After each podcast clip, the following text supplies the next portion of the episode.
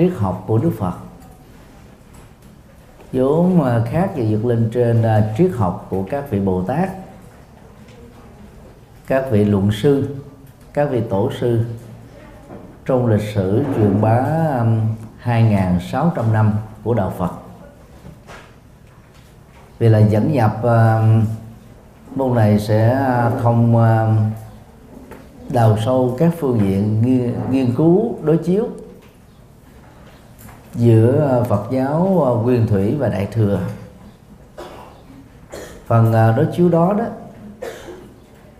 quý thầy quý sư cô sẽ học ở năm thứ ba của khoa triết học Phật giáo.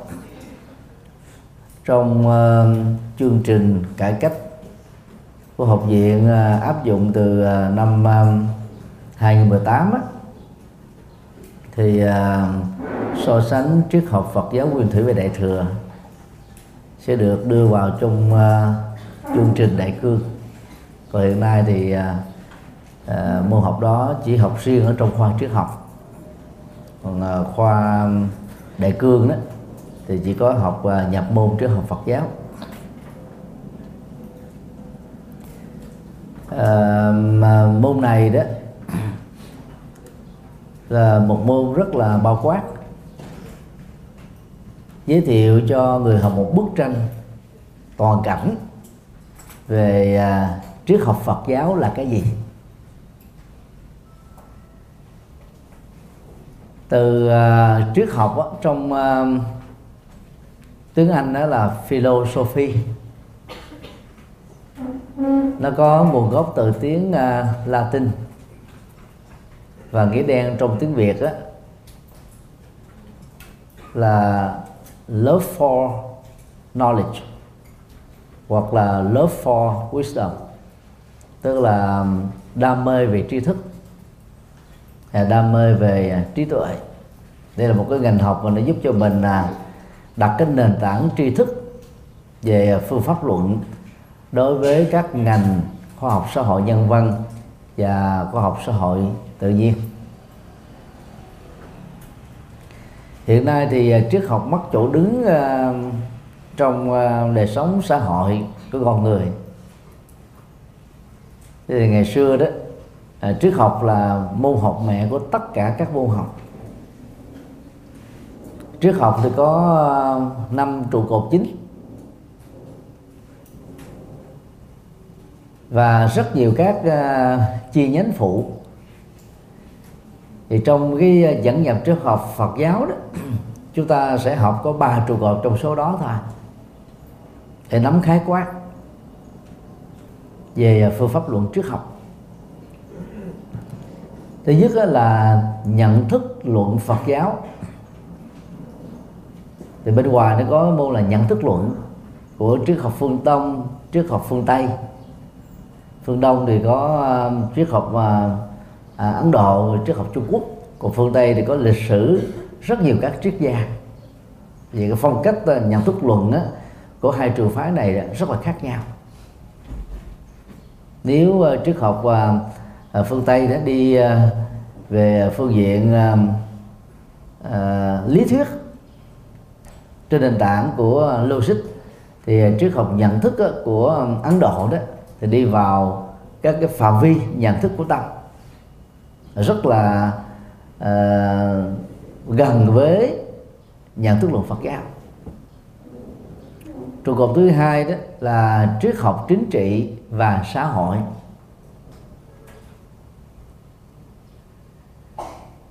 Có gì đây rút gọn lại là triết học và xã hội. Môn này thì nhằm nghiên cứu các học thuyết ờ, triết học áp dụng vào trong lĩnh vực à, quản trị chính trị và xã hội. Về lịch sử của nó là tồn tại à, trên 20 thế kỷ đó. Và ngày xưa đó thì khi các triết gia đó có tầm ảnh hưởng lớn đó, chi phối ý thức hệ chính trị ở tại quốc gia đó, một khoảng thời gian khá dài, có khi đó là vài chục năm, có khi là vài trăm năm.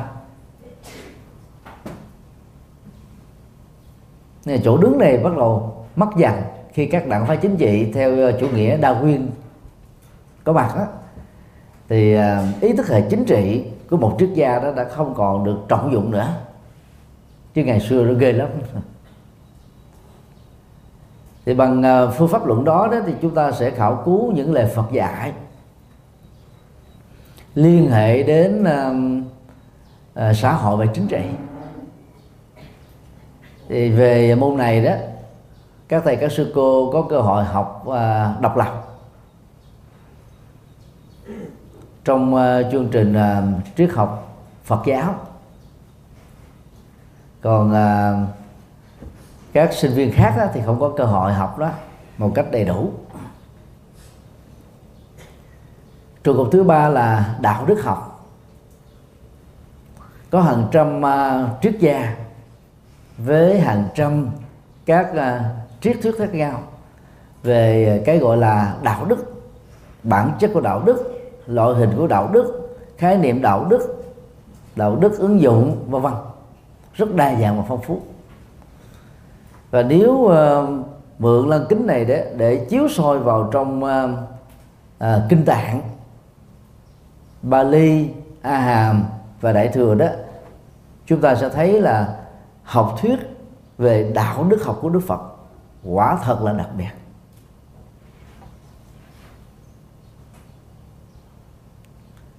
Trụ cột thứ tư đó là logic học Phật giáo. Thì bên ngoài nó có logic học phương đe, phương đông logic học phương tây. Logic học ờ, phương tây thì nhấn mạnh đến ờ, tam luận luận logic học và phương đông đặc biệt là của ấn độ đó thì có ngũ đoạn luận. Ngày trần na đó thì rút lại còn à, tam đoạn luận. Nhưng mà phương pháp lý luận để tìm kiếm những giá trị chân lý cái giá trị và cái phi giá trị đó là đặc biệt. Không thua kém và có nhiều phương diện là nổi trội hơn triết học phương tây. Nếu uh, logic học và phương tây này nhấn mạnh đến uh, logic toán học. Thì à, logic học à, phương đông đặc biệt là của à, ấn độ. Trong đó có cái phật giáo nhấn mạnh đến những cái phân tích nhằm giúp cho chúng ta là, tỏa sáng được tâm mình trong mối tương quan với sự vật, xung quanh. Tuy nhiên là nó cũng có một cái tương đồng nhất định là giữa logic học và nhận thức luật Phật giáo đó. Cũng một vấn đề nhưng mà nó được khai thác có khi là nhận thức luận. Vì nhận thức luận cũng liên hệ đến các giác quan. Đối tượng nhận thức, phương pháp nhận thức, rồi à, nhận thức đúng, nhận thức sai, dẫn đến giá trị, phi giá trị. Thì cái logic học đó nó cũng đi theo cái hướng đó.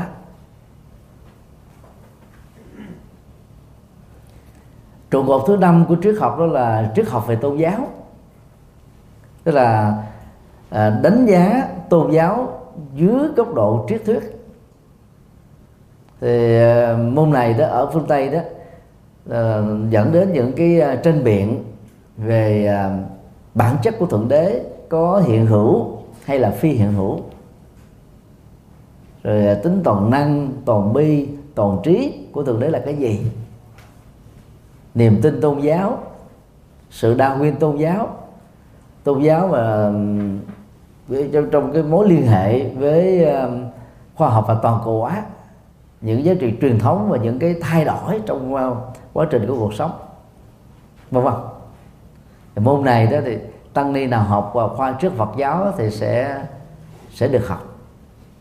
Như vậy là trong ờ, năm trụ cột triết học Phật giáo đó,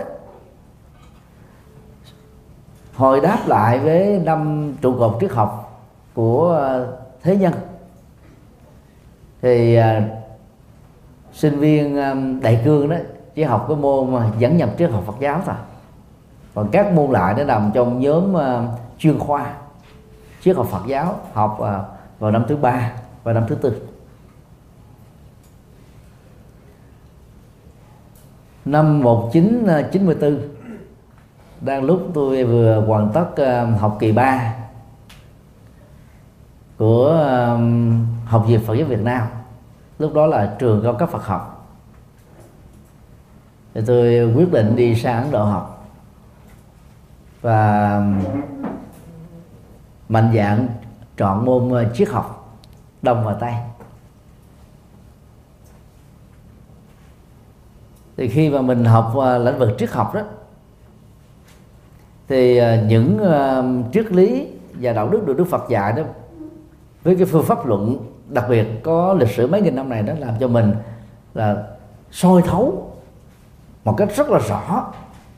Cái tính vượt trội của triết học Phật giáo so với các nền triết học phương Tây và phương Đông. Và Đức Phật đó có thể nói là xứng đáng ngồi riêng một chiếu so với lịch sử các triết gia và tôn giáo gia trên quả địa cầu này. Dầu à, trong đại cương á tăng ni không có cơ hội học nhiều về triết học Phật giáo và tôi cũng khuyên là các vị nên à, dành thời gian để đọc thêm nghiên cứu thêm. Và càng nghiên cứu lĩnh vực triết học thì chúng ta thấy cái việc mà mình à, sau này ứng dụng vào trong lĩnh vực thuyết giảng là phật sự gặp rất nhiều các thuận lợi. Tức là ít nhất đó mình vay mượn được à, cách thức lý luận các cái khái niệm diễn đạt để uh, nội dung Phật học nó không còn trở nên là xa lạ với uh, triết học và tôn giáo của phương Đông và phương Tây. Vì người ta học là học dưới góc độ đó. Còn mình dưới đơn thuần là nói về vấn đề Phật học thuần túy không đó thì cái mối liên hệ đó sẽ làm cho người ta không thấy nhiều lắm. Và không thấy nhiều cái mối liên hệ đó được hiểu đồng nghĩa là người ta rất uh, bị thiệt thòi trong việc hiểu sâu nền minh triết rất là đặc biệt của Đức Phật thì nói à, khái quát như thế để à, chúng ta thấy rõ được à, tầm quan trọng của môn học này.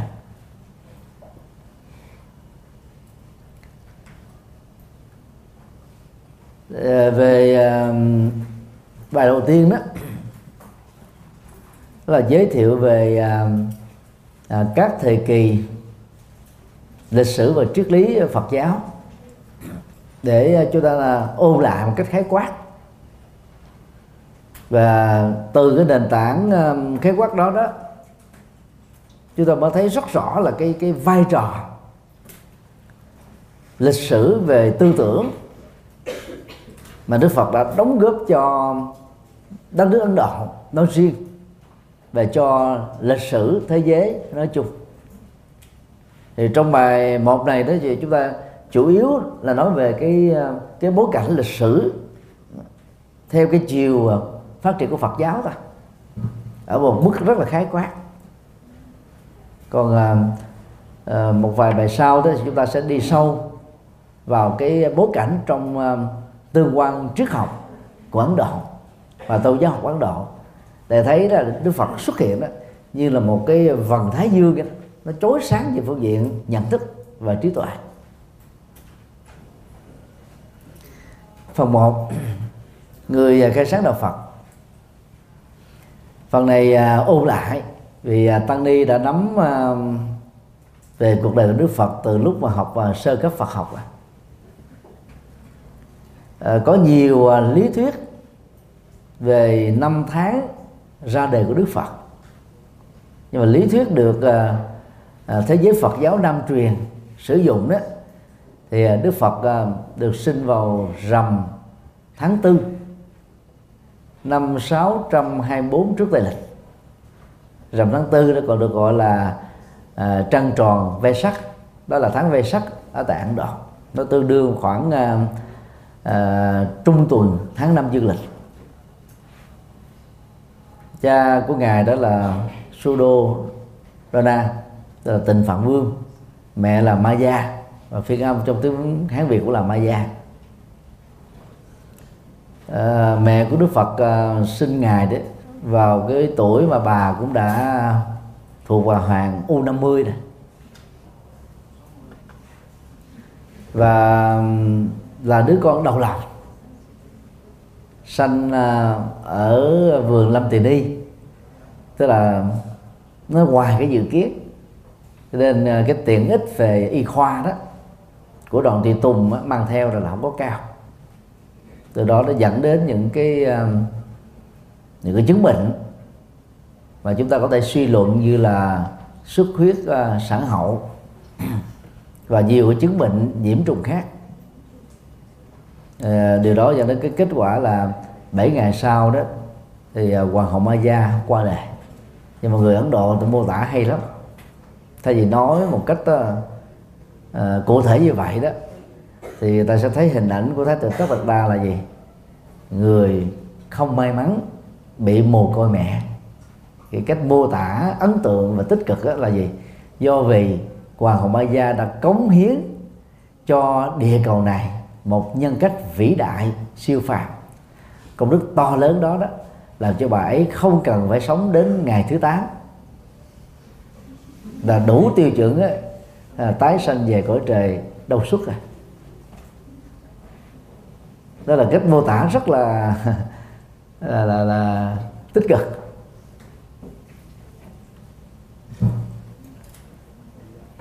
Và từ đó đó là khi nghiên cứu về à, về về à, ngôn ngữ Phật học á của Ấn Độ đó thì chúng ta cũng cần phải giải mã cái cái phong cách này để chúng ta không áp cái cái hiểu biết nghĩa đen chữ trắng của mình nó vào trong cái mạch văn.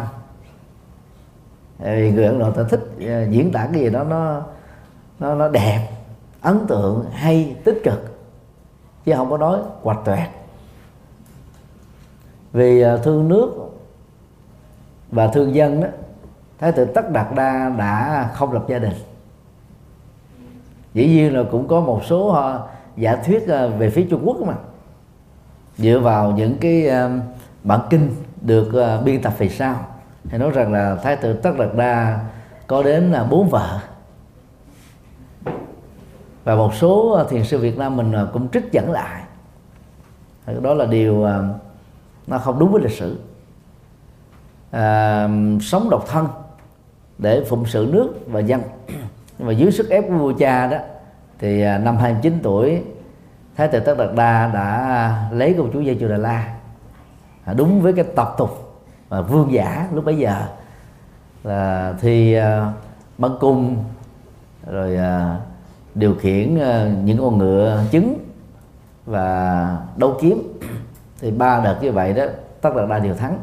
Thì nó cho thấy là tất đạt đa đó là một nhân vật văn võ song toàn tức là à, trí tuệ thì đặc biệt thể lực rất là cường tráng cái, cái, cái trường tráng của thể lực đó, đó được văn học Bali mô tả qua 32 tướng tốt.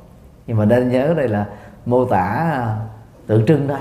Chứ thực tế mà lấy 32 tướng tốt và ráp thành một con người trở thành là dị nhân. À.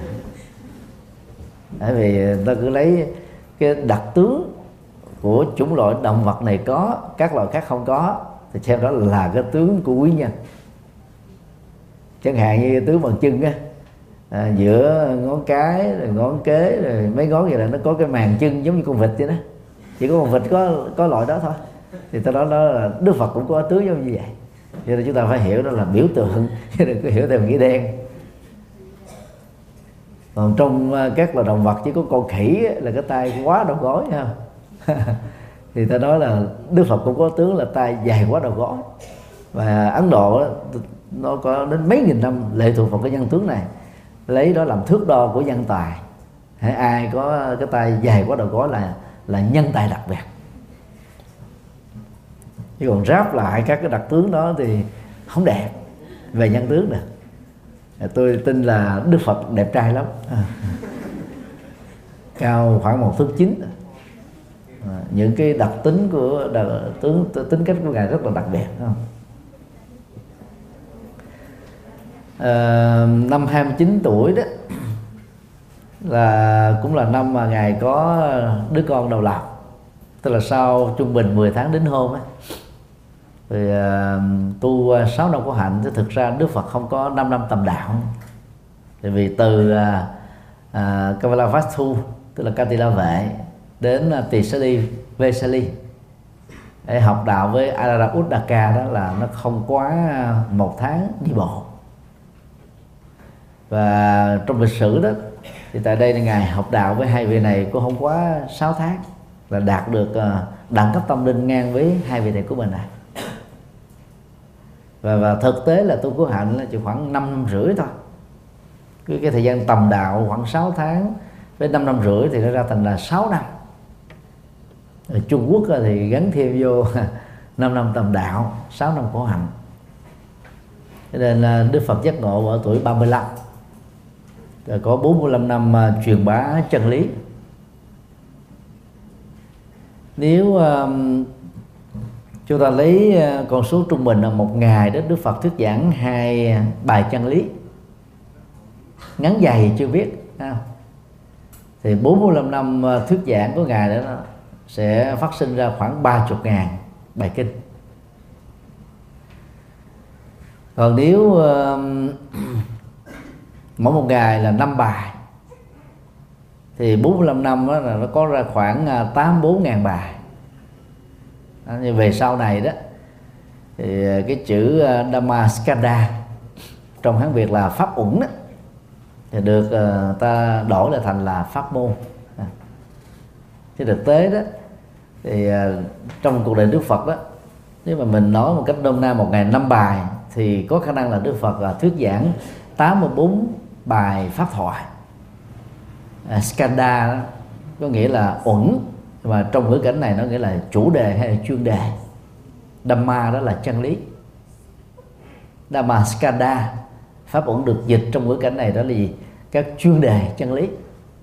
Các cái chủ đề chân lý. Mà mình à, gọi đó là gì? Bài kinh. Thì bài kinh nó có khi nó là một bài kệ ngắn mà. Có khi nó một trang có khi nó dài chục trang cho nên um, à, gọi đức phật à, à, truyền bá tám bốn ngàn pháp môn đó là không chuẩn. Làm gì có chuyện mà đức phật nói đến tám bốn ngàn pháp môn không có. Đố ai tìm ra? Ở trong kinh tạng Bali và Đại thừa làm gì có? Vì có đâu mà tìm. À. bây giờ cái um, cái cách uh, truyền đạt tám bốn ngàn pháp môn nó đã tồn tại uh, gần 2.000 năm. Cho nên à, xóa cái nhận thức đó không phải dễ. Vì Đức Phật là người có trí tuệ mà trí tuệ là nhất quán. Chúng ta phải nên hiểu đặc tính của trí tuệ là nhất quán. Một người mà chủ trương đó, nhiều chủ trương thì không có nhất quán. Không nhất quán nghĩa là do dự. Mà do dự đó, nó thuộc về hoài nghi. Hoài nghi là con đẻ của vô minh. Và nó là đối lập hoàn toàn với trí tuệ. Cho nên đức phật là không không mâu thuẫn. Còn các bài kinh à, đại thừa đó chúng ta thấy các nội dung là đối lập nhau là vì do các trường phái đại thừa sáng lập ra. Cho nên nó mới mang tính đối lập. Thì cái này thì chúng ta sẽ học à, sâu ở chương trình uh, thạc sĩ Phật học như là môn uh, triết học ngôn ngữ Phật giáo và dân bản học. Chúng ta có hai môn đó à, đi sâu về lĩnh vực này. Ba bài kinh à, quan trọng nhất được Đức Phật thuyết giảng à, sau khi giác ngộ là kinh à, chuyển pháp luân phân tích về nhân quả của khổ đau để dẫn dắt con người đến nhân quả của hạnh phúc. Kinh vô ngã tướng thì dạy về cái phần tính không thực tại, tồn tại ở trong mọi sự vật hiện tượng. Tính không thực thể nó chi phối hết mọi thứ. Đó là vô ngã. Rồi về tâm lý vô ngã được hiểu là sự khiêm tốn khiêm cung. Và kinh ờ, thứ ba là thế gian bốc cháy. Thì nói về ờ, cái ờ, sự trói buộc của các giác quan. Đối với thế giới trần cảnh đó, nó làm cho người bị bốc cháy cái khao khát cháy bỏng để à, thưởng thức những thứ đó. Nó dẫn đến là những hệ lụy. Về à, bản chất đó thì ba bài kinh đầu này rất quan trọng. Cũng giống như là những bài kinh uh, suốt 45 năm của Đức Phật đó đều uh, nhấn mạnh đến góc độ là giải quyết các nỗi khổ về niềm đau. Nó khác với uh, triết thuyết phương uh, phương Đông và phương Tây. Chỉ đơn thuần đó là love for knowledge tức là cái uh, khao khát về tri thức thôi chứ không phải là khao khát ứng dụng. Thế để ôm lại một cách khái quát như thế để chúng ta thấy rất rõ đó là cái điều mà Đức Phật đặt ra với vua cha của ngài đó làm thế nào để ờ, kết thúc nỗi khổ niềm đau cụ thể là sanh già bệnh chết và các bất hạnh. Nó là điểm xuất phát uh, được được đẩy lên một cái định điểm cao nhất là Đức Phật. Lúc đó là Đông Cô Thái Tử từ bỏ cơ hội làm vua à, để trở thành nhà tâm linh và 6 năm tu tập của Đức của Đức Phật đó là nhằm để giải quyết cái cái vấn đề lớn nhất đó. Và cuối cùng ngài đã giải quyết được. Thì cái cách giải quyết của ngài là gì? À, thừa nhận sanh và bệnh chết là một quy luật. Còn tất cả những nỗi khổ tâm bao gồm khổ về cảm xúc khổ về thái độ khổ về tâm tư khổ về nhận thức là có thể khống chế được kết thúc được chuyển hóa được. Và à, uh, 45 năm truyền bá chân lý của Đức Phật là để nhấn mạnh đến cái góc độ này tức là kết thúc các cái nỗi khổ tập. Về sau này thì chúng ta gắn luôn chung với là khổ đau. Thực ra đau nó thuộc về thân. À, mà thân á, nó có cái quy luật sinh già bệnh chết của nó. À, là khéo á, thì à, ít bệnh. Chứ còn à, già và chết là chắc chắn phải diễn ra. Để mà nói là kết thúc đau khổ thì mình nói chung vậy thôi. Chứ đó là kết thúc khổ thì được chứ còn kết thúc đau thì khó lắm. Đau nó thuộc về cái cái sinh học của cơ thể những cái phản ứng thần kinh, là khi chúng ta bị bệnh, bị tai nạn. Cái đó khó kết thúc, nó lệ thuộc. Chín mươi mấy phần trăm là gen di truyền. Có nhiều người có gen di truyền của ông bà, cha mẹ tốt đấy nhiều khi họ suốt cả cuộc đời một ngày mà hút hai gói thuốc lá, không có bị gì hết trơn. Mà có nhiều người không hề hút thuốc, nhưng là bị ung thư phổi. đó là gen di truyền nó quyết định. Lối sống nó quyết định thêm vào khoảng 10% thôi. Đó, đó là những nghiên cứu uh, y khoa của uh, nhiều bác sĩ nổi tiếng thế giới đó. và từ đó chúng ta thấy là người người nào chết đó là à, bất đắc kỳ tử à, chết à, trong tư thế bán thân bắt tọa chết à, hôn mê chết thần kinh thực vật chết sáng suốt chết tỉnh táo chết nhẹ nhàng lệ thuộc vào gen di truyền. Cho nên đừng mới đến lý giải à, cho tu niệm phật cho nên chết nhẹ nhàng dự tri thời trí. Còn à, tu tu thiền đó là chết à, hôn mê cái đó là mê tín mà nó phá đạo phật. Phần 2 các khái niệm lịch sử các khái niệm về lịch sử Phật giáo. Ờ, trong phần này thì à, chúng ta sẽ à, khảo cứu à, hai khái niệm thôi. Cái điều thứ nhất là à, các thời kỳ Phật giáo. Cái điều thứ hai đó là nguyên thủy và đại thừa. Để mà nắm bao quát. À, cách phân đoạn về à, các cái thời kỳ Phật giáo là rất khác nhau. Ở đây tôi nêu ra một số cái cái giai đoạn chính để à, chúng ta dễ hình dung. Và dựa vào những giai đoạn này đó, chúng ta mới thấy rất rõ là cái đóng góp của Đức Phật về lịch sử tư tưởng của nhân loại thì rất khác với cái đóng góp của các vị tổ sư và các vị Bồ Tát sau đó.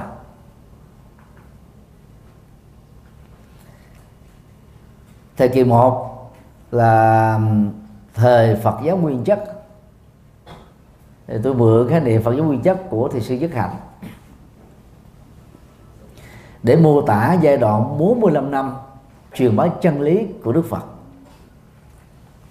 Thì đứng từ góc độ triết học đó, thì à, chân lý của Đức Phật đó à, bao gồm à, thế giới quan nhân sinh quan xã hội quan à, đạo đức quan tu tập quan và giải thoát quan. Nó đủ cả sáu phương diện rất quan trọng. Nhưng mà rất tiếc là cái cách thức là chúng ta tiếp cận và truyền bá bao gồm sự giới thiệu đạo Phật đó cho quần chúng đó, nó không có chọn vậy như thế này. À, có trường phái chỉ nhấn mạnh vô thiền thôi. Có trường phái nhấn mạnh vào à, tín ngưỡng có trường phái nhấn mạnh vào một bộ bài kinh. Chúng ta không có có khuynh hướng là giới thiệu một bộ đồ bao quát như là thi chúa giáo.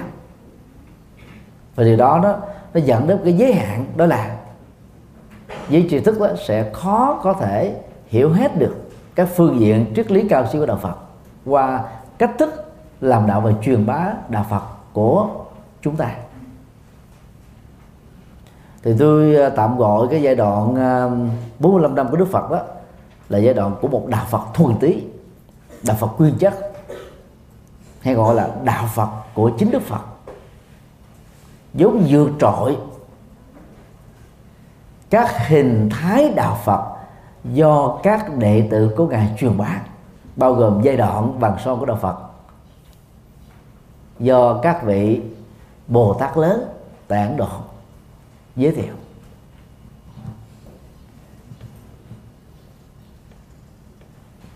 Phương thức của ờ, đạo Phật nguyên chất này đó là được uh, truyền miệng trên nền tảng những gì được nghe và học thuộc lòng. Thì đây là cái phương pháp và duy nhất cái đây 26 thế kỷ.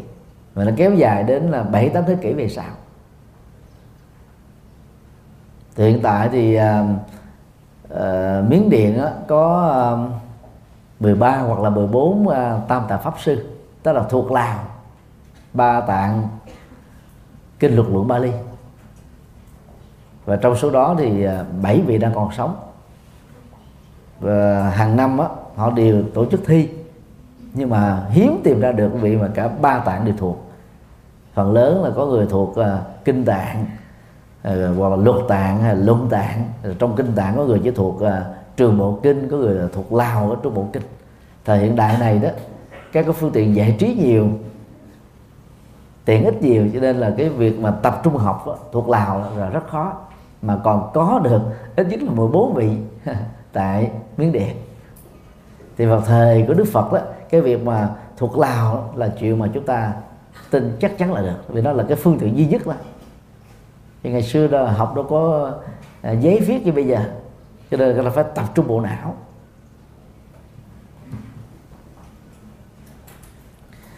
Nội dung à, của thời kỳ này đó chủ yếu là Dhamma dịch uh, ngữ nghĩa hiện đại đó là chân lý và Vinaya ngữ nghĩa hiện đại đó là đạo đức. Với mình thay đổi những cái ngôn ngữ hiện đại thì chúng ta thấy là à, Đức Phật là một người phải nói là rất là đặc biệt. Cho nên triết lý của Đức Phật là đi trước à, các triết gia.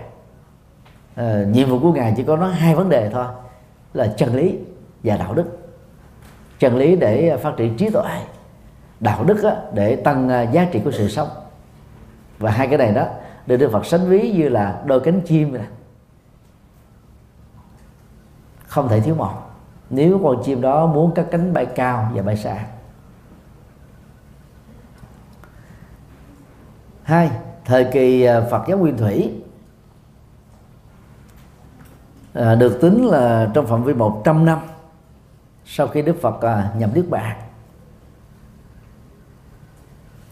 và trong à, thời kỳ này đó là các vị à, à, trưởng lão Mahathera ở trong à, giáo đoàn Phật đó cố gắng là duy trì cái tính thống nhất về Dhamma và Vedaya ở một mức độ cao nhất. Về cái phương thức đó, truyền bá đạo là rất là gần với cái thời kỳ của đạo Phật nguyên chất. Nhưng mà hiện nay thì các nhà sư nam truyền đó thì có khuynh hướng đó tức là đánh đồng cái giai đoạn à, nguyên thủy với cái giai đoạn nguyên chất của Đức Phật. Tức là họ xem đó là họ là bản sao của Đức Phật là không có thêm không có bớt không có biên tập. Mà thực tế thì trong kinh điển Bali việc biên tập là khá nhiều. Dĩ nhiên nó không nhiều bằng là kinh điển đại thừa. Nó có rất nhiều sự biên tập. Văn liệu ờ, của Phật giáo Nguyên Thủy ngoài à, à, kinh luận luận Bali đó thì các cái tác phẩm cùng à, à, giai đoạn đó rất ít. Cho nên đó chúng ta cũng rất mà khó um, phản ánh hết được một cách uh, chuẩn xác một trăm phần trăm.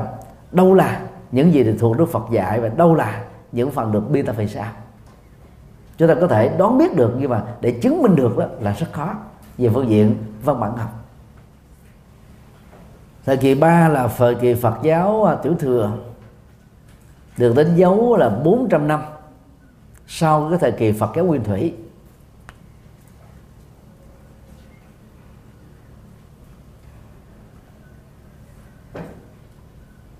Tức là nó kết thúc vào khoảng um, thế kỷ um, thứ nhất trước Tây lịch. Tức là khoảng 500 năm sau khi Đức Phật qua đời.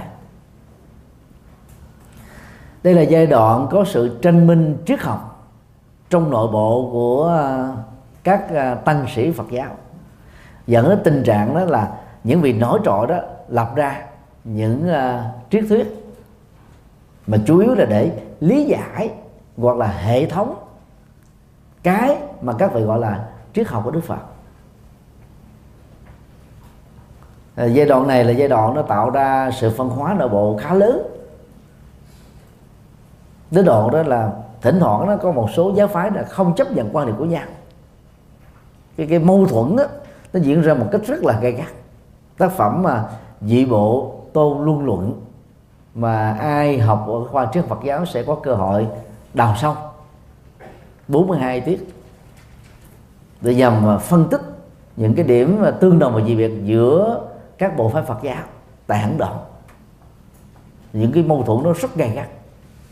Nhưng mà chủ yếu là à, xoay quanh những vấn đề à, bản chất của ngã của pháp nói chung là của những ờ, cái thuộc về hữu vi.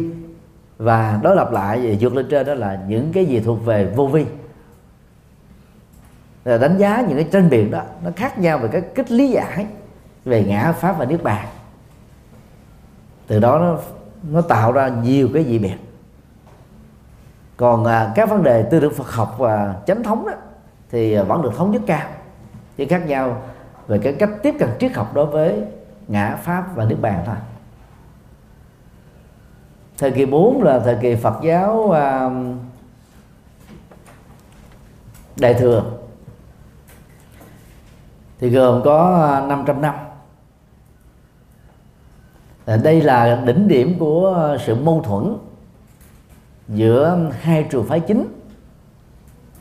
Tức là Phật giáo uh, thượng tọa bộ và Phật giáo đại thừa để điểm mâu thuẫn này đó gây gắt đến độ đó nếu mà dựa vào kinh uh, uh, dựa pháp liên hoa Sattama Buddha uh, Rika Sutta đó và kinh uh, Duy Văn Cật Sơ Thuyết thì chúng ta thấy là cái tính cách loại trừ đó uh, xúc phạm xung đột về tư tưởng phương pháp tu tập đó nó nó diễn ra một cách rất là ngang thẳng. Nhất là uh, Duy Văn Cật thì quyển kinh Duy Văn Cật này đó là là, là hạ bệ và và làm nhục mạ các vị à, thánh tăng a la hán mười vị đại đệ tử lớn à, của đức phật. Với trí tuệ như thế mà không bằng được cư sĩ Di Môn Cật. Chứ đừng nói đến Bồ Tát tăng sĩ. Cái dụng ý ở đằng sau nó nằm chỗ đó. Cho nên đó dù à, triết lý và tư tưởng của bản kinh này nó rất là hay rất là khai phóng nhưng mà vì đối tượng của những cái cuộc đối thoại triết học thông qua cái việc mà cư sĩ đã bị bệnh các vị bồ tát rồi a la hán đến thăm á làm cho bản kinh này nó nó bị một rào cản lớn là khó được đón nhận. Cho đến lúc đó mà ta đảo lại thôi. Tức là các vị cư sĩ trong đó có ờ, cấp cô độc và Visakha vân vân những cư sĩ lỗi lạc nhất á, đi thăm Di Mô Cật rồi tranh biện với nhau cũng hết thì nội dung đó. Với đổi đối tượng thôi thì bản kinh này được chấp nhận cao hơn nhiều. Cái chỗ đứng đó trong lịch sử tư tưởng Phật giáo sẽ lớn hơn nhiều. Các kinh uh, chủ đạo của đại thừa thì gồm có uh, kinh uh, uh, bát nhã ba la mật rồi uh, thập địa uh, kinh hoa nghiêm kinh lăng già kinh. Đều, đều là những bài kinh đại thừa lớn có tư tưởng uh, rất mới.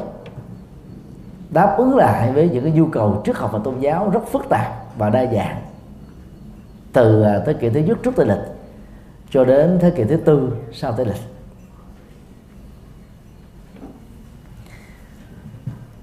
Nổi trội lên à, trong số các vị à, luận chủ gồm có ngài Long Thọ Nagarjun và ngài vua trước Asanga thì ngoài ra thì còn có nhiều vị à, luận chủ à, Bồ Tát.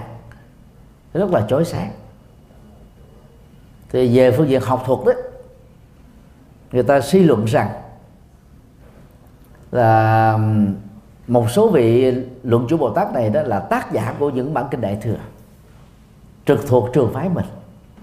Thì chẳng hạn như à, nền văn học bát giả thì gắn liền với cái phong cách của Long Thọ. Mà chứng minh được như thế thì rất là khó. Nhưng mà về tư tưởng và suy luận, vì nó ra đề trong cái bối cảnh đó. Thì bằng cái phương pháp nghiên cứu như thế đó, thì à, người ta xác định rõ là các cái đại thừa đó là ra đề về sau này. Nó ảnh hưởng bởi những cái trường phái đại thừa. Thì từ góc độ đó mà các nhà thượng tọa bộ đó không có chấp nhận cái điện đại thừa, mà xem nó là phần phát triển về sau à, tranh luận về những vấn đề đó rất là khó có cái điểm dừng. À, nghiên cứu về lịch sử thì nó rõ ràng là thế. Còn à, đứng về góc độ hành trì Phật pháp thì dầu là của ai nói mà tư tưởng trong bản kinh đó nó, nó, nó giúp cho chúng ta được rất nhiều điều khai phóng giải phóng các nỗi khổ điều đau thì mình cứ thực tập và cứ tạm gọi đó lời Phật dạy như một cái mặc định à, về dân bản đang được ấn bản à, từ cái thời điểm nó được ờ, ban hành cho đến bây giờ. Thì trải qua nên là là, là khoảng 20 thế kỷ hoặc là gần 20 thế kỷ.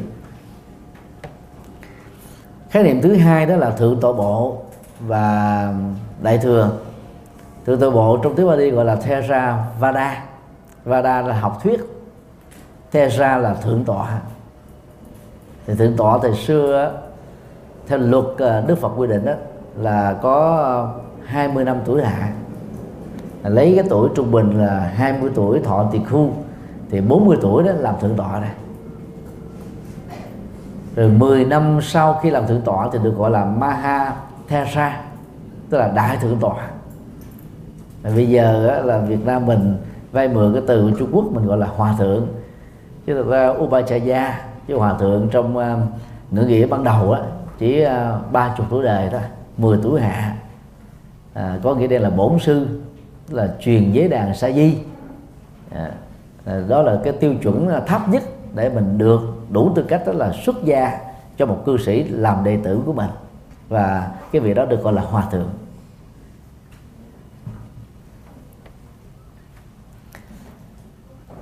Thì đã có hai khái niệm à, liên hệ đến chủ trương à, của từng tọa bộ. Ờ, một cái niệm đó, từ tự thân của trường phái đó nêu ra. Và một khái niệm đó do người ta gắn kết về. Thì Phật giáo đại thừa đó thì cho thượng tổ bộ là trường phái tiểu thừa. Tiểu thừa có nghĩa đen là chiếc xe nhỏ hay là phương tiện vận chuyển nhỏ có sức chứa nhỏ. Thì đây là cách mà nhục mạ của các nhà đại thừa đối với à, các vị a la hán của trường phái nam truyền. Bây giờ mà nếu mà đối chiếu theo cái kiểu mà nhỏ và lớn của vương nghĩa đen đó thì là đạo Phật đại thừa ở các nước đại thừa trong đó có Việt Nam, Trung Quốc, Nhật Bản, Nam Bắc Triều Tiên đang trở thành tiểu thừa. Vì đạo Phật ở các nước nêu trên đó đang bị thiểu số hóa so với tổng số dân số của các quốc gia đó. Việt Nam mình á theo thống kê vào tháng 12 2016 này của ban tổ chức chính phủ đấy thì trên toàn quốc có à, 24 triệu tín đồ trên tổng số 92 92 triệu. Và chỉ à, chiếm khoảng 27% à, dân số là có tôn giáo thôi trong đó 12 triệu tín đồ Phật giáo. Ta thống kê là hoàng đó chứ ta không phải ước lượng giống như mình là 70 phần trăm 80 phần trăm. Đó là mình ước lượng. Và thống kê ta phải dựa vào à, lý lịch được khai. À, khi làm chứng minh nhân dân đó và hộ khẩu. Thi chú giáo là 6 triệu rưỡi. Và ở Trung Quốc con số tỷ lệ nó còn thấp hơn nữa à, Việt Nam mình chỉ có 42.000 tăng ni người kinh 10.000 tăng ni đó Khmer. Trung Quốc có 80.000 tăng ni Trung Quốc trên tổng số 1 tỷ tư. Quá tệ. Chúng ta đang thiểu hóa thiểu số hóa. À, dân chúng à, Phật tử và dân chúng à, tu sĩ ở trên đất nước của chúng ta nên vậy là dựa vào cái cái cái, cái nghĩa đen đó là của à, chiếc xe nhỏ phương tiện chuyên chở nhỏ. Thì hiện nay Việt Nam mình đó à, mình đang trở thành là tiểu thừa. Thế theo nghĩa đen á đang khi à, Thái Lan Miến Điện nè à, Lào Campuchia khoảng 94 đến 96 phần trăm dân số là Phật tử. Còn Tích Lan á là 74 phần trăm dân số là Phật tử. Khoảng 20 20 phần trăm dân số là đạo hồi à, được truyền từ à, miền Nam của nước Ấn Độ. Dẫn đến cái cuộc nội chuyến à, mấy chục năm, nay đã kết thúc như vậy mình cứ liệt Phật giáo nguyên thủy là tiểu thừa. Mà đang khi người ta phát triển tốt hơn mình, bền vững hơn, nó không có những cái giai đoạn thăng trầm như là Phật giáo đại thừa. Đại thừa chúng ta có những giai đoạn lịch sử là mất gốc luôn ở trong lịch sử. bị thay thế bởi nho giáo. Ở tại Trung Quốc và Việt Nam và, và à, Hàn Quốc á, là bị thay thế. Còn Nhật Bản thì nó có thần đạo có những giai đoạn thần đạo thay thế. Cho nên cái phát triển của đại thừa là không bền vững. Còn à, tự thân à, của à, thượng tổ bộ gọi họ là Phật giáo nguyên thủy. Tức là giữ được cái à, tinh ba tinh hoa lời Phật dạy ở mức độ tốt nhất có thể. Tốt nhất được hiểu trong ngữ cảnh này là gần nhất với lời Phật dạy. Tức là gần với cái giai đoạn Phật giáo à, là quy chất thế thì Phật giáo đại thừa Mahayana là được là các tăng sĩ thuộc trường phái đại chúng bộ tự xưng để cho mình là chiếc xe lớn, chiếc xe vĩ đại tâm địa lớn tâm địa vĩ đại phụng sự lớn phụng sự tất cả chúng sinh. Tức là mình đó là tự hào về cái cái việc đó. Và mình xem đó, đối lập mình đó là tiểu thừa. Thì chủ trương đó thì cho rằng đó là, là để phát triển thì cần phải có cải cách. Và phương pháp cải cách đó là gì? Tiếp biến văn hóa. Mục tiêu của sự cải cách này đó là tạo cái hiệu quả của hoàng pháp. Thì về lý thuyết là rất là hay. Về phương pháp rất là chuẩn nhưng mà cái cái tính thực tế đó, về hiệu quả đó là không bằng được Phật giáo nguyên thủy nha. Thì chúa giáo tin lành giáo. Hồi giáo nỗ lực truyền đạo vào các nước Phật giáo nguyên thủy, nhưng mà bám rễ không dễ. Đàn khi đó, cũng nỗ lực tương tự là ta bám rễ rất sâu chắc ở các nước đại thừa. Chúng ta cứ đặt lòng câu hỏi, tại sao nó như thế? Và giải quyết được vấn đề này đó, là chúng ta giải quyết được vấn đề là sự suy thoái Phật giáo về dân số. Vì cái đó nó liên hệ đến phương pháp làm đạo. Cái đó thì chúng ta sẽ có những cái chuyên đề chuyên đề riêng. Về địa dư đó, thì nếu thượng tọa bộ có phạm vi um, hoạt động địa chính trị đầu tiên là tại tích lan. Từ thế kỷ thứ ba trước tây lịch. Sau đó lan rộng qua các nước theo miền nam của ấn độ bao gồm miến điện thái lan là campuchia.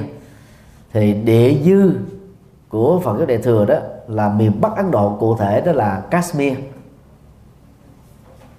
Từ đó, đó ảnh hưởng đến là việt nam trung quốc mông cổ tây tạng nam bắc tây riêng và hiện nay đó là ngoài tây tạng. Một à, đất nước nhỏ bé, với dân số chỉ có một vài triệu dân. Có trên là à, chín mươi phần trăm dân số là phật tử. Các nước phật giáo đại thừa còn lại, trong đó có việt nam, đã bị và tiếp tục đang bị thiểu số hóa tại quốc gia của mình. Đó là một cái tình trạng rất đau lòng.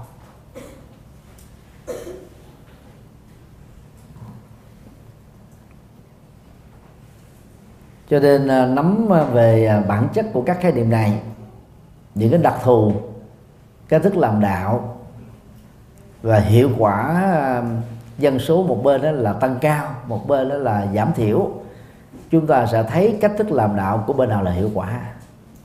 Và đừng có nói lý thuyết gì nhiều. Giống như chế độ xã hội chủ nghĩa ta đưa ra lý thuyết rất là hay.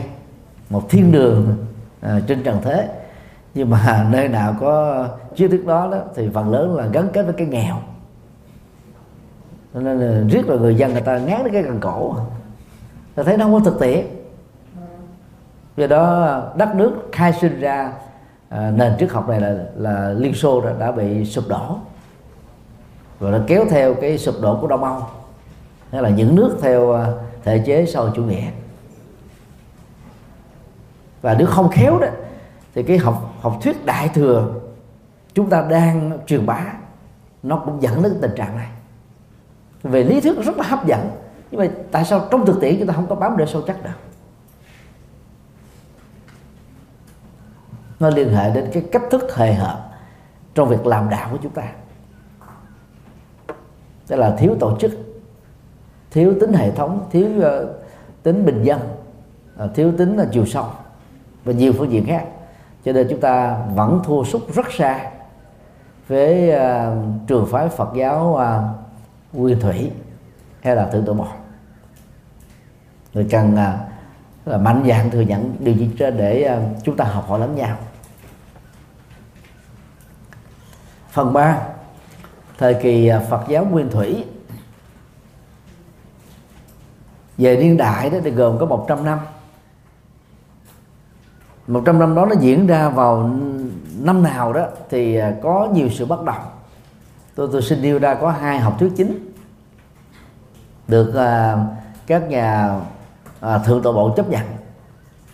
Uh, học thuyết một đó, là từ năm 589 đến 489 học thuyết thứ hai đó là 554 xin lỗi 544 đến là 444 trước Tây lịch. Ừ, nhiều hồn giáo phương Tây đấy thì còn cho cái niên đại nó nó thấp hơn là 554 nữa có nghĩa là lùi cái à, niên đại đảng sư cứu Phật lại khoảng 100 cho đến 120 năm. Thế đó là ta dựa vào cái nền văn học đối chiếu giữa kỳ đại giáo và bà môn giáo.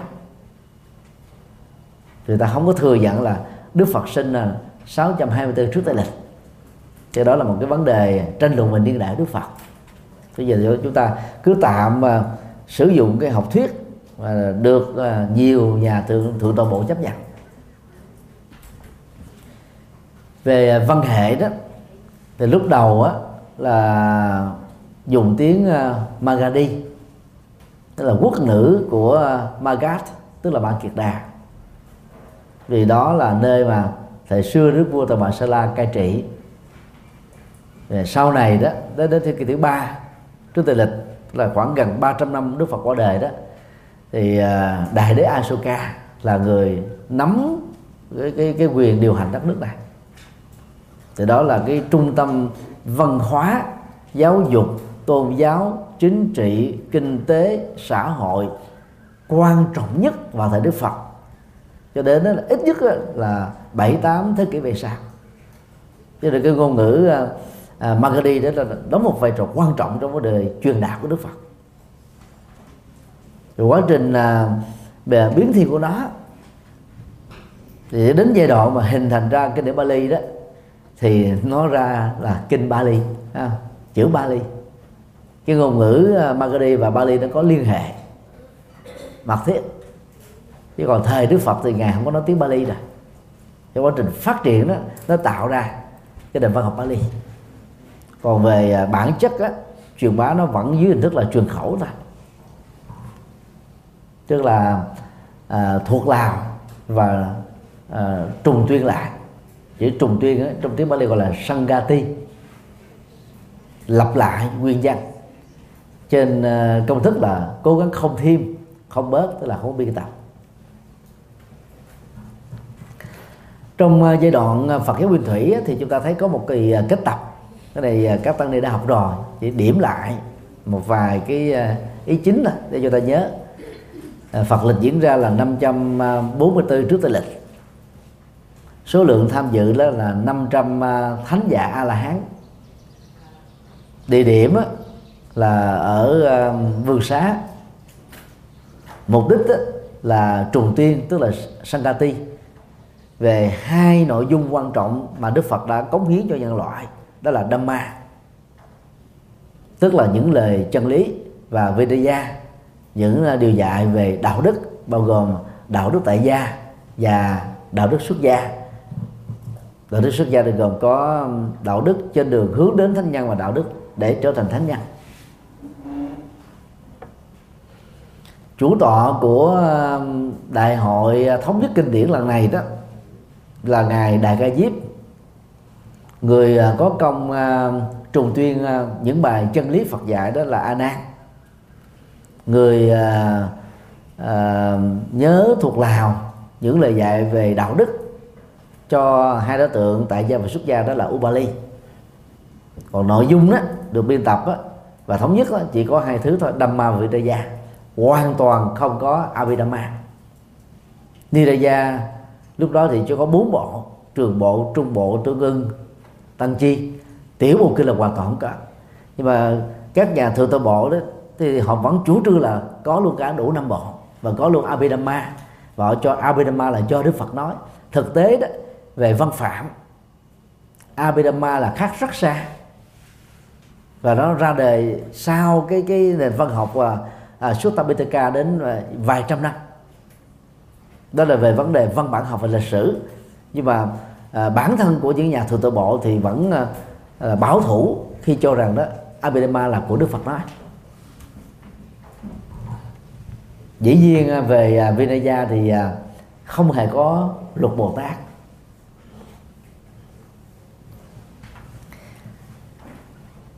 Phạm vi hoạt động à, của Phật giáo Nguyên Thủy đó chủ yếu là miền Bắc Ấn Độ. Nổi trội nhất là các tiểu bang các thành phố như là à, Magat tức là Bang Kiệt Đà à, Bataliputta à, tức là sau này đó nó là thủ đô của Bang Kiệt Đà rồi Vesali rồi à, à, Savatthi à, Koliya Kosambi à, Vachi vân vân. Tức là phạm vi hoạt động của nó nó nằm ở miền Bắc chứ không đi xuống đến miền Trung được và lại càng à, không xuống đến à, miền Nam. Tức là cái giới hạn về địa dư thì trong giai đoạn này đó, đạo Phật đã bắt đầu à, được tôn giáo hóa với một hình thức rất là đơn giản. Mà trọng tâm các sinh hoạt tôn giáo này đó là do các vị tăng sĩ thực hiện. Tăng sĩ là là quan trọng. Còn các vị cư sĩ đó chỉ chủ yếu là cái công việc là là ngoại hộ, thiện tri thức thôi. Và làm công việc thứ hai đó là tín đồ.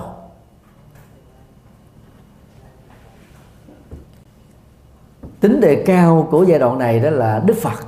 Toàn bộ các cái hoạt động tâm linh hoạt động chân lý truyền bá vân vân đó lấy đức phật làm cái cái nền tảng đó. Rồi các vị tổ sư chỉ là những cái công cụ để làm cho lời chân lý phật dạy được tỏa sáng. Cái này rất hay. Đang khi đại thừa đó thì đức phật trở thành mờ nhạt. Các vị tổ sư đã trở thành chói, chói sáng. Ai muốn biết chân lý phật đó thì phải thông qua tổ sư tổ sư dạy cái gì thì được học cái đó. Còn các nhà nam tông đó thì người ta là nhấn mạnh đức phật. Không có tổ sư này thì có tổ sư khác. Cho nên các tổ sư qua đời thì không ai làm điện thờ. Không ai làm nhà tổ hết á. Để ta tôn vinh đức phật duy nhất thôi. Và đức phật được hiểu là đấng toàn tri một bậc hy hữu. Còn à, các đệ tử của ngài đó ngoại chúng tôi ra là a la hán nhờ à, tu thầy phật. Nếu mà tu tứ à, thanh đế trong thời phật á mà giác ngộ a la hán thì gọi là à, thanh văn. À, nếu mà tu à, à, duyên khởi và giác ngộ a la hán thì gọi là duyên giác. Còn à, sau thời phật qua đời cho đến bây giờ đó ai tu hoặc là à, tứ đế hay duyên khởi mà giác ngộ a la hán thì gọi là độc giác phật. Thế rồi ba khái niệm này đó trong thời phật giáo nguyên thủy đó là thể hiện cách thức tu tập các gian mà quả chứng là a la hán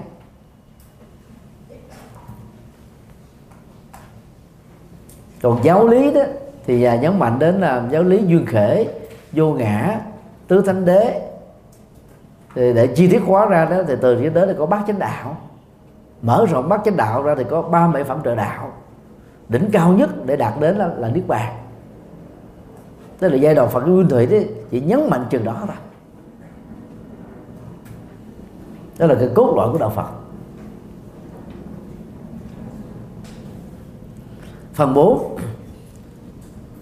thời kỳ à, Phật giáo bộ phái. Về niên đại đó thì gồm có 400 năm. Tức là một à, từ à, uh, 100 năm trước tây lịch trở về trước đó 400 năm. Tức là nói tiếp với cái giai đoạn Phật giáo nguyên thủy đó là phần cái bộ phái có thể tính uh, theo niên đại là 489 đến ờ, uh, 089 trước tây lịch. Thời kỳ bộ quái thì có hai nền văn hệ chính. Nếu uh, trường phái uh, thượng tọa bộ có văn hệ là Bali thì uh, trong uh, trường phái uh, uh, đại chúng bộ đó có văn hệ là Sanskrit. Kinh Bali thì được gọi là Nikaya. Kinh Sanskrit thì gọi là Agama. Cho nên là thói quen mà mình gọi là các bài kinh uh, Nikaya nó là dư thừa rồi. Thì Nikaya là bài kinh. Mình còn gọi là các bài kinh Nikaya giống như mình nói là chùa giác ngộ tự. Nó hệt vậy đó hoặc mình gọi là kinh tạng Bali. Hoặc mình gọi là à, các bài Nikaya thì Nikaya là các bài kinh Bali. Nó vậy thôi. Hay là đừng có lẫn lộn mà gồm à, à, à, các bài kinh Nikaya này nó dư.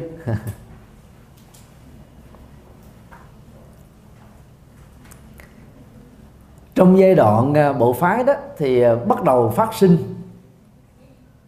tiểu bộ kinh. Dĩ nhiên là nó chỉ có một vài tập đầu thôi. Như uh, tập pháp cú tức là ta trích lục một cách đó là có chọn lọc à, từ trường bộ kinh trung bộ kinh tương ương bộ kinh và tăng chi bộ kinh. Để lấy ra những cái bài kệ hay nhất và lập ra kinh pháp cú. À, thì cái đó nó liên hệ đến cái kỳ thế cập thứ hai. À, 100 năm sau khi Đức Phật qua đời địa điểm là thành à, Vesali. Đối tượng à, tham dự đó là 700 à, thánh tăng và những vị trên con đường đạt được thánh tăng. Còn nội dung của kỳ thống nhất kinh điển lần này đó là chủ yếu là giải quyết những vấn đề tranh biện phát sinh liên hệ đến luật đó là 10 điều luật căn bản à, liên hệ đến sinh hoạt nè ăn uống nè vân vân. Ờ, những điều nào được cho phép không cho phép. Còn trên tổng thể đó thì ờ, giới luật của tiền khu tiền khu ni à, là được giữ quy dạng. Còn à, kinh tạng thì một số tiểu bộ kinh được ra đời. Như nãy đã nói đó là pháp cú rồi à, trưởng lão tăng kệ trưởng lão đi kệ kinh phật tự thuyết kinh à, phật thuyết như vậy vân vân. Tức là nội dung là không có à, thay đổi nhiều so với à, giai đoạn Phật giáo à, nguyên thủy. Chúng ta phải ghi nhận cái sự phân hóa rất nghiêm trọng giữa trưởng lão thuyết bộ, tiếng Sanskrit gọi là Stavi Ravada, còn Bali gọi là Theravada, với đại chúng bộ Mahasanghika nếu như ờ, đại chúng bộ cho rằng á các vị trưởng lão là thủ cụ, cố chấp, thì ờ, trong trường phái đại chúng bộ đó, thì ta tự xưng rằng là mình là những người cải cách. Cải cách theo nghĩa là sử dụng ờ, trí tuệ, phương tiện để gia giảm linh hoạt nhằm mà hồi đáp lại những cái nhu cầu trước học và tôn giáo rất là phong phú lúc bấy giờ còn à, trưởng lão thuyết bộ đó chủ trương là giữ nguyên gốc thôi. Cái cái giữ nguyên gốc nó cũng có cái hay là nó tạo ra tính thống nhất về phương diện à, địa dư về phương diện à, tiếp cận Phật học về phương diện truyền bá và hành trì. Thì cái cách này đó là Vatican đó, họ làm tốt hơn. Họ thống nhất là hãy ai mà nói khác đó là tẩn xuất ha. bên kia gọi là rút phép thông công ở đây có tăng ni nào à, ở vĩnh long không? Có à, có biết à, linh mục và quỷ dân thường không? À, thì ông linh mục này đó là trẻ thôi. Ông ăn mặc cái giống như là cái tác phẩm à, The Son of God phim Hollywood nói về Chúa Giêsu á. Ăn mặc giống như Chúa Giêsu trong một phim. Và ông có nhiều cái ý tưởng mới vay mượn từ đạo Phật. Nên bên hội đồng giám mục đó, người ta không không chấp nhận thì ờ, giáo phận Vĩnh Long đó là đã tặng tặng xuất ông rút pháp thông công thì một trong những bài giảng gây ờ, tranh lớn tranh luận lớn ấy, à, trong cộng đồng ờ, thiên chúa giáo đó, là ông nói là Chúa Giêsu Kitô chủ trương ăn chay trường. Đây là mô phỏng của đạo Phật đây à, nếu mà gặp như đại thừa là ta ta tôn cái trong này lên liền không? Không này dám đi trước. Dám nói những cái điều mà nó có lợi nhất là trong cái bối cảnh mà môi trường đang bị ờ, bị đe dọa bởi ờ, các nền công nghiệp hiện đại và chủ nghĩa ăn mặn.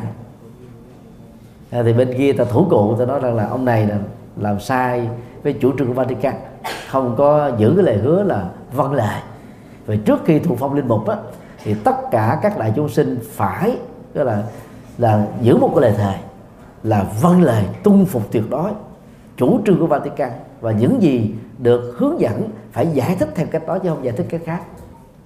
Ai làm trái ngược mà không có sự cải hối đó thì bị rút phép thông công. Cho như vậy thì Phật giáo Nguyên Thủy đã đi trước thì Chúa giáo về vấn đề này. Tức là rất là nghiêm túc về cách thức là à, đâu là kinh Phật dạy còn cái nào không phải là. Còn à, cách giải thích phải như thế nào nó là thống nhất. Đến bây giờ ta vẫn giữ tốt việc đó. Còn đại thừa của mình đó, mỗi trường phái ra đời tạo ra một vài bài kinh mới, hoặc là vài chục bài kinh mới. Rồi mình cứ ờ, biên tập đó là, tôi nghe như về một hôm nọ đức phật tại gì đó là có bao nhiêu thính chúng ờ, quan cảnh thế này đó, là tại lúc đó có một cái duyên sự gì đó ờ, đặt ra cái câu hỏi đó là đức phật thời đó thuyết giảng. Ý hình như là lịch sử vậy đó. Nhưng mà do trường phái đó đặt ra. Thì về phương diện dân bản học thì chúng ta không phải phủ định mấy vấn đề này còn về vấn đề truyền đạo đó nếu mà nói như là nói cho tăng ni thế này là phật tử là khủng hoảng hết. Cho nên cái mấu chốt của đại thừa là gì? Mình phải đào sâu vào triết lý đừng quan trọng là tính tính tác giả nữa. Nếu mà dựa vào niên đại và tác giả đó thì phức tạp lắm. Và cũng vì cái cái cái thoáng rộng đó đại thừa à, bắt đầu nó xa dần với cái gốc. Và mâu thuẫn lẫn nhau. Bản kinh a có tư tưởng nó là mâu thuẫn với bản kinh b cùng một vấn đề. Rồi à, mình lý giải hài hòa đó cho nó nó qua chuyện mà đức phật vì là tuệ giác lớn cho nên đối với căn cơ này đức phật nói thế căn kia cơ đức phật nói khác. Mình nói lấp lửng vậy cho nó qua. Đó là cách à, khéo léo của các vị tổ sư trung quốc rất là khéo. Nhưng mà nói hoạch toẹt ra là ta thấy tại sao mà, mà, mà mình sáng tác không để tên mình đi để gắn đức phật vô ông chi? Và mình ờ, nghĩ một cách tích cực đây là các vị mà tổ sư đại thừa đó, rất là khiêm tốn. Không muốn ờ, dành cái quyền tác giả cho mình vừa cái tác giả đó cho đức phật. Còn nói một chỗ nào đó, thì ta gọi là quy biện là muốn cái tư tưởng của mình được chấp nhận, cho nên mình phải gắn vào miệng đức phật đó. Thì ai dám cãi, phật nói thì đâu dám cãi đó là từ cái góc độ khác nhau người ta có được quyền đặt ra vấn đề nó khác nhau. Về cái kết tập thứ ba đó nó diễn ra vào năm à, 244 trước tây lịch. Mà nguyên nhân chính đó là do cái sự phân quán nghiêm trọng ở trong nội bộ Phật giáo giữa thượng tọa bộ và à, đại chúng bộ. Do cái nhu cầu đó và vào thế kỷ thứ ba trước tây lịch này đó là đức vua um, Asoka là trở thành là cái nguồn bảo trợ chính. Và ông cũng là cái người thúc đẩy à, thỉnh mời à, thầy của mình đó là à, Buddha Tissa một liên đế tu làm chủ tọa để à, thống nhất kinh điển và giới luật Phật dạy. Thì về phương diện đó, đó thì chúng ta thấy là à, đại đế Asoka đóng một vai trò rất quan trọng ông à, lập ra những cái đoàn thanh trừng đó. Là nếu mà gặp các tu sĩ à, đặt những cái câu hỏi Phật pháp căn bản mà trả lời không được là lột y để làm cho à, tăng đoàn là phát triển về văn tuệ và tuệ giải thoát một cách đó là đúng với chủ trương của Đức Phật. Và không chấp nhận cái tình trạng là các tu sĩ à, mù chữ về Phật pháp tồn tại trong tăng đoàn. Thế là cái giai đoạn này đó là tu sĩ là trình độ Phật học rất cao và gắn liền với sự thực tập. Đối tượng đó thì gồm có một ngàn vị à, thánh tăng và cao tăng tham dự. Nội dung á thì à, thống nhất là năm bộ đi cây gia tức là bắt đầu chính thức thừa nhận á, tiểu bộ kinh gồm có 15 tập. Như vậy là ở hai lần biên tập đầu đó là chưa có tiểu bộ kinh. Ờ, biên tập một là có tiểu bộ kinh biên tập 2 đó là một vài bộ tiểu bộ kinh ra đề đến lần biên tập 3 đó là có 15 tập cái bộ kinh. Cho nên nếu mà gọi đó là văn học Bali đó là chánh tống hết đó, nó có không hẳn vậy. Nó nó trải dài qua nhiều niên đại lịch sử hai ba trăm năm. Đó là biên tập dần bổ sung dần hoàn thiện dần. Đó ngay cả trong trường bộ kinh trung bộ kinh tương ương bộ kinh tăng chi bộ kinh cũng có những bài kinh mới. Nó xuất hiện ở trong lòng biên tập thứ ba chứ không phải là là, là nó thống nhất một trăm phần trăm giữa cái đại hội kết tập lần một lần hai lần ba đâu. Còn luật thì à, cũng có những cái phần bổ sung những cái điều khoản chi tiết nhất là 100 điều trúng học đó liên hệ đến là hoài nghi tế hạnh những điều được và không được làm những điều nên và không nên. Đó là những quy định đó, nó nó thuộc về cái à, à lối sống của tăng đoàn nó được biên tập nó trải qua cả, cả mấy trăm năm như thế mới hoàn chỉnh. Thì trong giai đoạn này đó thì Jataka đó là xuất hiện là chuyện tiền thân của Đức Phật. Và hai tác phẩm khác là Thiên Cung Sự Ngà Quỷ Sự. Đó là ba bộ trong 15 tập tiểu bộ kinh đó được ra đề là sao cùng nhất. Và nếu nói về cái cái cái cái mô típ văn học đó thì nó vai mượn văn học dân gian của Ấn Độ trong đó có văn học của Đạo Bà La Môn. Với một cách thức là là à, biến chúng trở thành cái công cụ để phục vụ Phật học. Cho nên đó, à, có nhiều cái câu chuyện thiên cung sự ngã quỷ sự và chuyện à, à, Jataka rất khó chấp nhận được trong thời hiện đại này. Nhưng mà nói là Đức Phật dạy như thế là không hẳn đâu. Đức Phật không dạy thứ đó nhưng mà nó được gán cho Đức Phật dạy. Và nó nằm trong cái văn học chánh thống của Bali.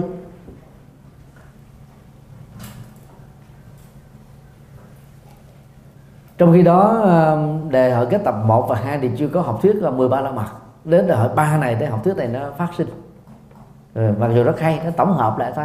Dựa vào những cái lời dạy riêng lẻ của Đức Phật. Người ta tổng hợp thành một con số. Chứ trong uh, kinh Tăng Chi á đâu có uh, ba la mật ở trong chương 10 pháp. Nó được biên tập về sao.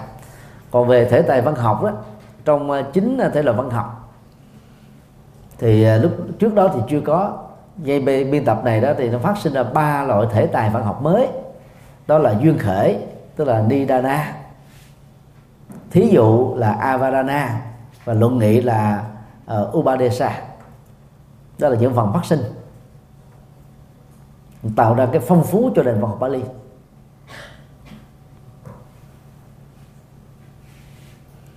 Và tại đoàn kết tập này đó thì uh, Abhidhamma uh, thường à, được các nhà nguyên thủy Việt Nam dịch là vô tỷ pháp. Abi là siêu xuất.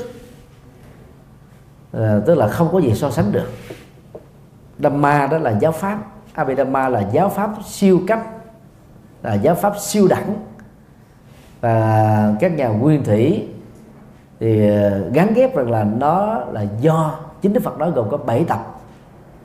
Và thực tế đó thì nó nó phát sinh vào cái thời kỳ biên tập thứ ba tức là sau khi Đức Phật qua đời khoảng 300 năm. Về dân phong á, là hoàn toàn khác với kinh đạn văn phạm á, là khác rất xa khái niệm về bản chất ngôn ngữ nó thuộc về à, ngôn ngữ phân tích. Còn đang khi cái kinh tạng Bali nó thuộc về ngôn ngữ mô tả.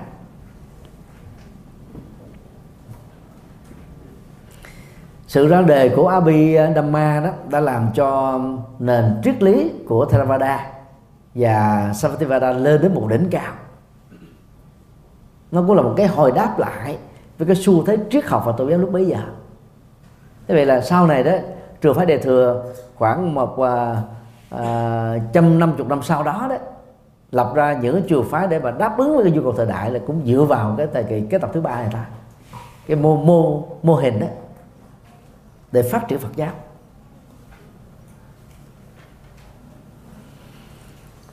Về sự phân phái đó thì trong giai đoạn phần cái bộ phái đó chúng ta thấy là nó nó phân phái rất là nghiêm trọng ngay cả ở trong đại chúng bộ thôi do cái quan điểm thoáng nó dẫn đến tính dân chủ cao. Dân chủ cao thì nó dẫn đến đa quyền đó là một cái cái tiến trình tự nhiên của lịch sử tư tưởng này. Dân chủ thì tạo ra đa quyền đa quyền á, thì nó trở thành là gì? Cái trường phái A không giống như trường phái B. Như vậy là trong tự thân của đại chúng bộ cũng đã có bốn lần phân phái rồi. Và tạo ra thành bảy tông phái trong vòng 200 năm. Còn riêng trưởng lão thuyết bộ đó là phân chia bảy lần tạo ra tổng thể giữa này đến cái kia đó là 11 tông phái.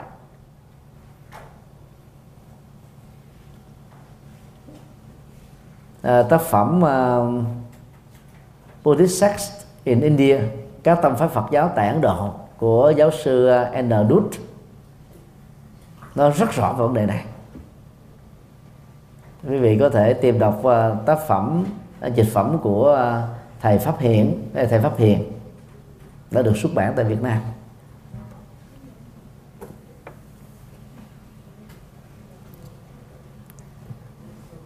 Nổi trội nhất ở trong ờ, giai đoạn Phật giáo bộ phái đó là phái đoàn truyền giáo của đại đế Asoka.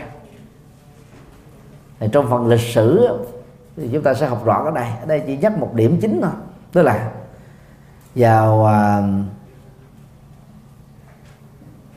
thế kỷ thứ ba tây lịch đó, trước tây lịch. Thì đại đế Asoka đó là là rất là nhiệt huyết với việc là đưa nền chân lý của Đức Phật ra khỏi biên cương của Ấn Độ. Và lúc đó cái giới hạn của việc mà tìm kiếm và khám phá đó ta chỉ phát hiện ra tích lan thôi. Cho nên đó là à, vua đã hy sinh cho phép con trai và con gái của mình là hoàng tử Mahinda và công chúa à, à Sangamita trở thành đó, tỳ khu và tỳ khu ni. Tỳ khu uh, Mahinda đó trở thành là trưởng phái đoàn đưa đạo Phật vào trong à, đạo quốc Tích Lan. Còn à, Sangamita đó là có công thành lập trường phái Tỳ Kheo Ni tại Sri Lanka rất mạnh. Phái đoàn truyền giáo uh, này đó là chỉ có vài thành viên thôi chưa được 10 người. Hiệu quả truyền đạo của Phật giáo tại Sri Lanka là rất lớn. Đến bây giờ thì ở uh, Tích Lan vẫn còn những cái đại tháp gần 100 mét được xây dựng vào cái thế kỷ thứ ba trước tây lịch.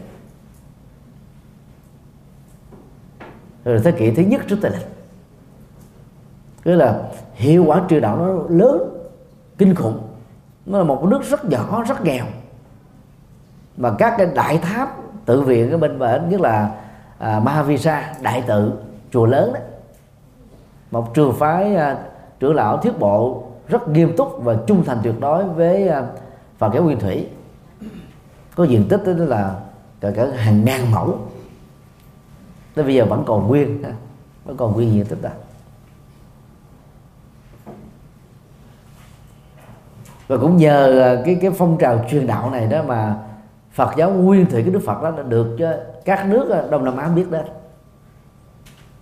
Và giữ uh, khá đồng dạng trải qua 26 thế kỷ.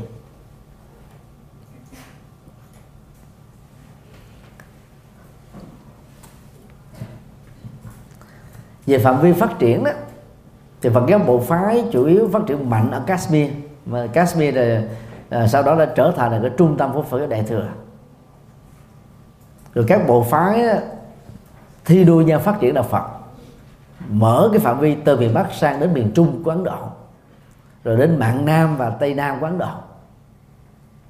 Cho nên là cái cái đa nguyên bộ phái Phật giáo nó có cái dở đó là phân hóa nội bộ. Thiếu tính thống nhất thiếu tính đoàn kết.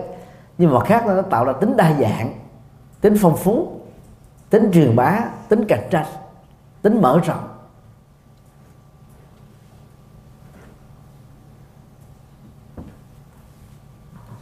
Thì trong cái dở nó có cái hay và trong cái hay nó có cái dở.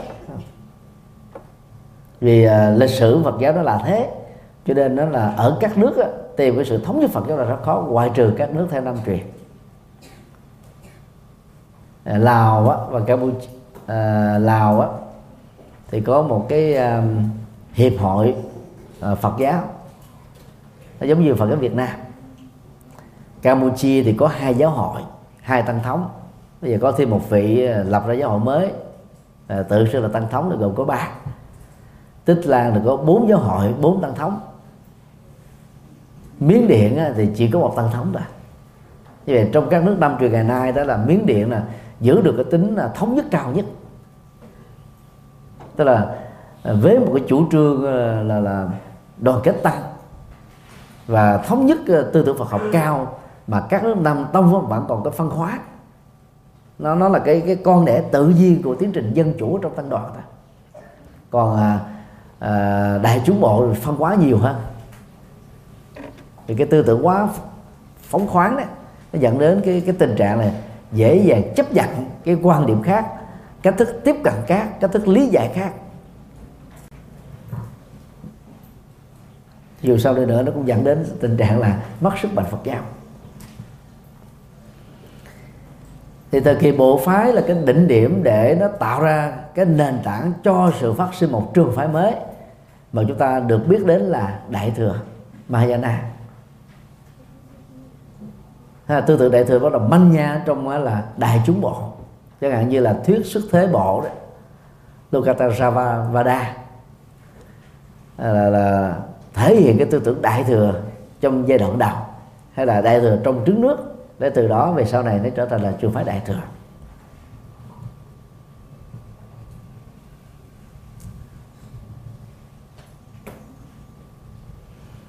Phần năm thời kỳ phát triển Phật giáo thì phát triển thì nó có hai trường phái phát triển của Theravada và phát phát triển của Mahayana.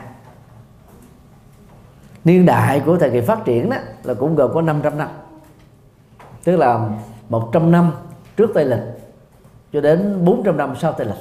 Cả hai trường phái phát triển song hành một cách rất là mạnh. Thì có một phần uh, uh, niên đại khác đó là là lấy từ cái kỷ nguyên Tây lịch cho đến 500 năm sau đó.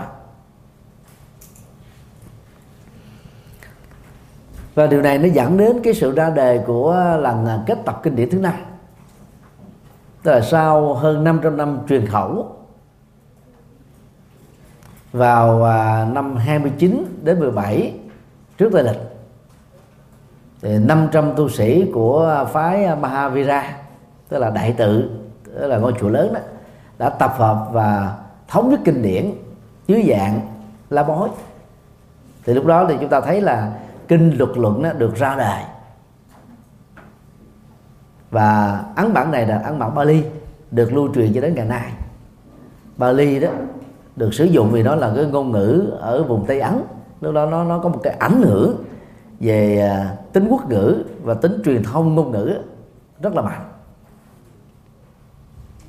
Ngày à, 18 đến 24 tháng 12 hay 16 đó à, tôi thượng tọa Bụi Chánh à, thượng tọa Minh Quang thượng tọa Lý Hùng. Đến à, ngoại giao với à, các trường đại học của Tích Lan để à, ký kết các cái à, hợp tác giáo dục thông qua cái sự hỗ trợ của bộ à, Phật giáo nước này và ban tổ giáo chính phủ của Việt Nam. Thì bắt đầu chúng tôi được à, đưa đến một à, ngôi chùa. Đó là nơi mà đại hội kết tập kinh điển lần thứ tư này ra đời thì tại ngôi chùa này có một cái thư viện nhỏ xin lỗi cái ờ, cái cái bảo tàng nhỏ. Thì trong cái bảo tàng đó đấy nó có ờ, những hình thức mà chúng ta biết cái, cái quá trình biên tập kinh điển trên lá bó như thế nào. Cái lá bó thì nó có cái chiều dài gấp 4 gấp 5 lần ờ, cái à, à, lá dừa. Cái độ rộng của đó nó khoảng à, năm sáu cm như thế này. Nó có cái màu à, mà màu màu à, à, trắng vàng nhạt rồi sau khi ta tẩm một cái loại à, thuốc đặc biệt ấy, thì ta mới để một cái à, à, thanh gỗ tròn ở quá khỏi cao khỏi đầu người chút xíu và để cái lá bó ta kéo tới cái lui thế này. Thì tự động á, là cái mặt phẳng của nó nó sẽ được tạo ra giống như một tờ giấy rất là dài. Ờ, dùng à, một cái cây viết bằng kim loại có chiều dài khoảng 3 tấc có mỹ thuật đó, rất là đẹp. Và viết ở trên đó. Viết với hình thức là khắc rồi sau đó họ có cái dụng cụ mực giống như mực tàu vậy đó. Lấy vải mới chấm vào cái đó. Tức là tô trên mặt bằng của cái lá đã được ờ, chỉnh chu với một cái diện tích nhất định đã được khắc chữ rồi. Chỉ trong vòng là 10 giây sau thôi là mực đó nó ăn vào trong mấy cái ờ, cái cái con chữ đã được khắc đó thì bắt đầu ta mới lấy ờ, giải sạch ta, ta quét qua một cái. Thì cái ờ, cái lá bói đó nó trở lại cái màu ờ, trắng nhạt vàng. Và chữ thì được giữ nguyên. Bằng cách này đó là kinh điển được lưu truyền đó là nhiều chục thế kỷ. Cho đến về sau này có sự ra đề của ấn bản gỗ. Trước đó rồi sau ấn bản đồng rồi ấn bản xếp chữ rồi ấn bản à, kỹ thuật số như bây giờ. Thì ngày xưa viết như thế là cực lắm. Ờ, tích lan là nước và là giữ lại cái cái truyền thống ờ, kinh điển lá bố này rất là hay. Thì ngôi chùa này đó thì nó không nhỏ lắm, nó không lớn lắm, không lớn lắm. 500 tu sĩ thì ngồi, tôi đó là hơi chặt á. Chứ ngày xưa là chủ yếu là làm liều bạc thôi, chứ không có không có nhà cửa vì cái này nó nằm trên cái đồi, nhỏ nhỏ. Đó thì các cái ờ, các bản kinh đó còn giữ lại. Ờ, đại tạng kinh của họ với các các bạn đó. Cái chiều dài của bản kinh nó khoảng um, sáu bảy tấc. À, chiều rộng của bản kinh nó khoảng 6 cm họ làm các bản kinh như vậy. Chữ viết là nho nhỏ đủ để con mắt đọc được thôi.